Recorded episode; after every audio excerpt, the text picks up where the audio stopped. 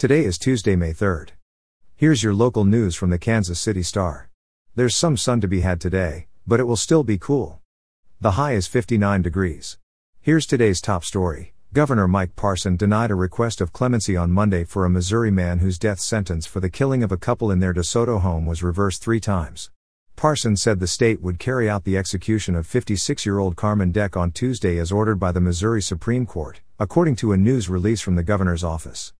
Deck is scheduled to die by lethal injection for the 1996 fatal shootings of James and Zelma Long during a robbery. Missourians for Alternatives to the Death Penalty said on Twitter that it will continue to watch the U.S. Supreme Court as the group continues its calls to end executions. The group will hold execution watches across the state on Tuesday, including two in the Kansas City area. The group plans to gather between 5 and 6 p.m. at 39th Street and Troost Avenue and at 5:45 p.m. St. Sabina's Catholic Church, 700 Trevis Avenue in Belton to pray the rosary for Deck. Deck, who confessed to the killings, was convicted of the killings in 1998. He has been sentenced to death 3 times since, but it was overturned repeatedly. In restaurant news, Kansas City's homegrown Hawaiian Brothers Island Grill has opened a digital kitchen in Overland Park. The to go operation is at 6957 West 75th Street, on the south side of 75th Street and east of Metcalf Avenue. The new location also is just across the street from a new competitor. Last June, Utah's Mo' Bettahs Hawaiian style food said it would be entering the market.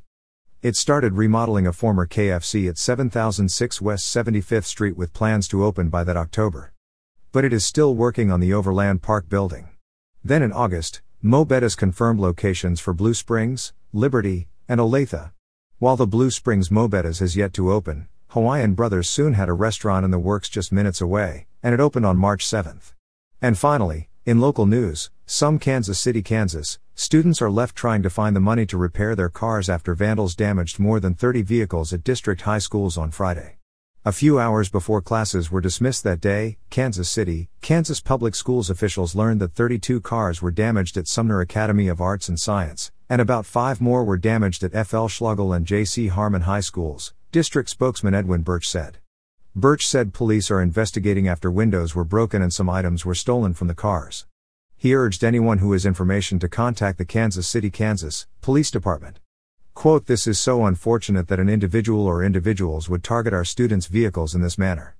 Our students did not deserve this at all, Birch said in an email to the Star. You're listening to stories from the Kansas City Star. Find us at kansascity.com to read more about these stories and others.